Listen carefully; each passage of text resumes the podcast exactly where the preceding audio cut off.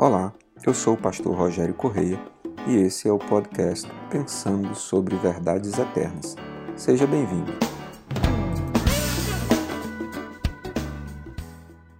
Provérbios capítulo 27, versículo 17, eh, pronuncia uma das verdades da vida cristã que eu mais gosto de pensar e sobre a qual eu mais gosto de me debruçar e refletir.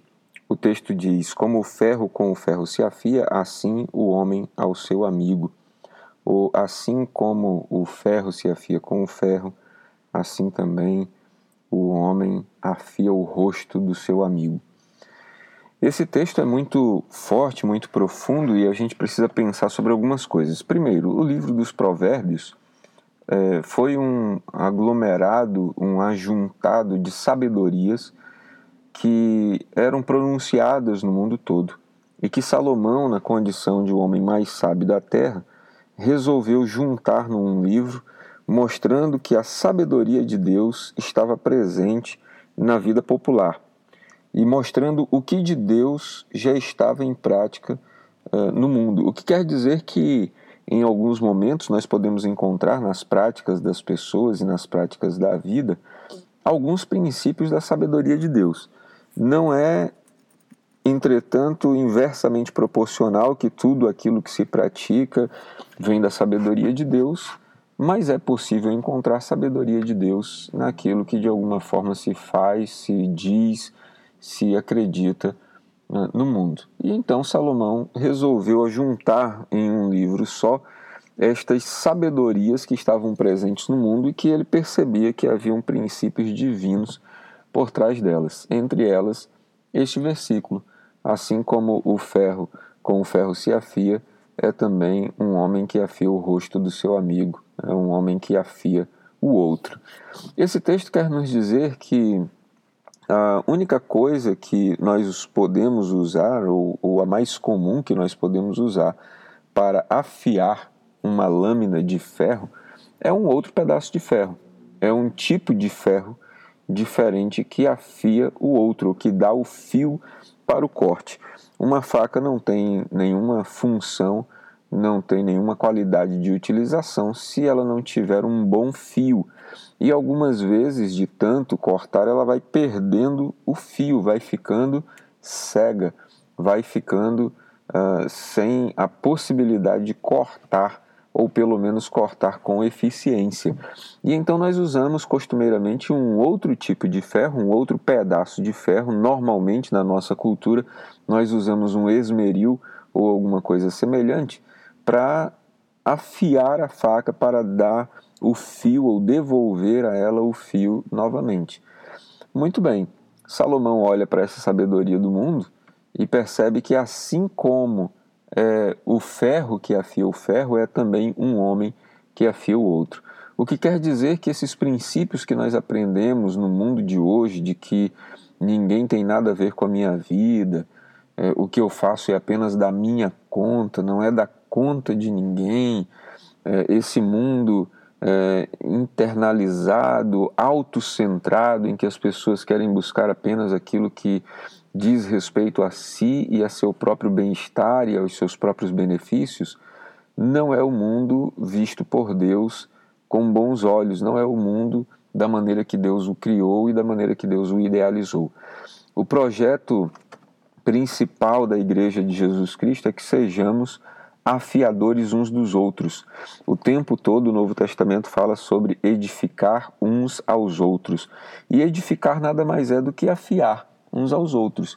O que quer dizer que em alguns momentos precisaremos ter atritos e que estes atritos, embora sejam vistos por pessoas imaturas, pessoas não amadurecidas, não crescidas intelectualmente, emocionalmente, espiritualmente, estes conflitos são vistos como negativos, problemáticos e que devem ser evitados, na verdade, estes conflitos nos ajudam a permanecer afiados.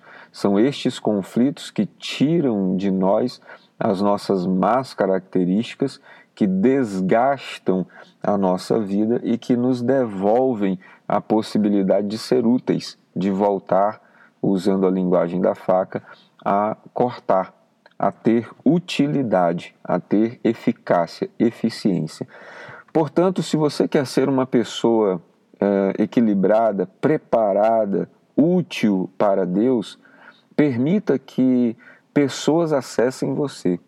Permita vincular-se e se deixar ser vinculado a outras pessoas, para que estas pessoas usadas por Deus digam a você aquilo que você precisa ouvir, não aquilo que você quer ouvir.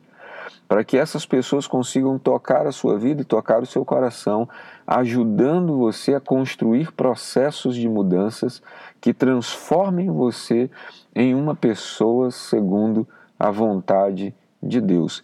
Isso vai passar por alguns desgastes, isso vai passar por alguns aborrecimentos, por algumas situações desagradáveis, mas é para o seu bem, é para o meu bem. Não deixe de dizer a verdade a quem precisa ouvir e não deixe de ouvir a verdade de quem tem coragem de dizer para você.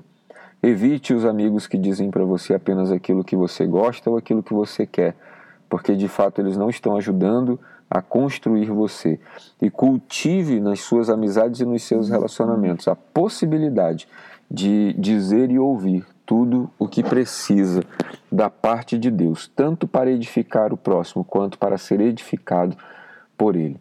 Assim como o ferro, com o ferro se afia, assim também é o homem que afia o rosto do seu irmão.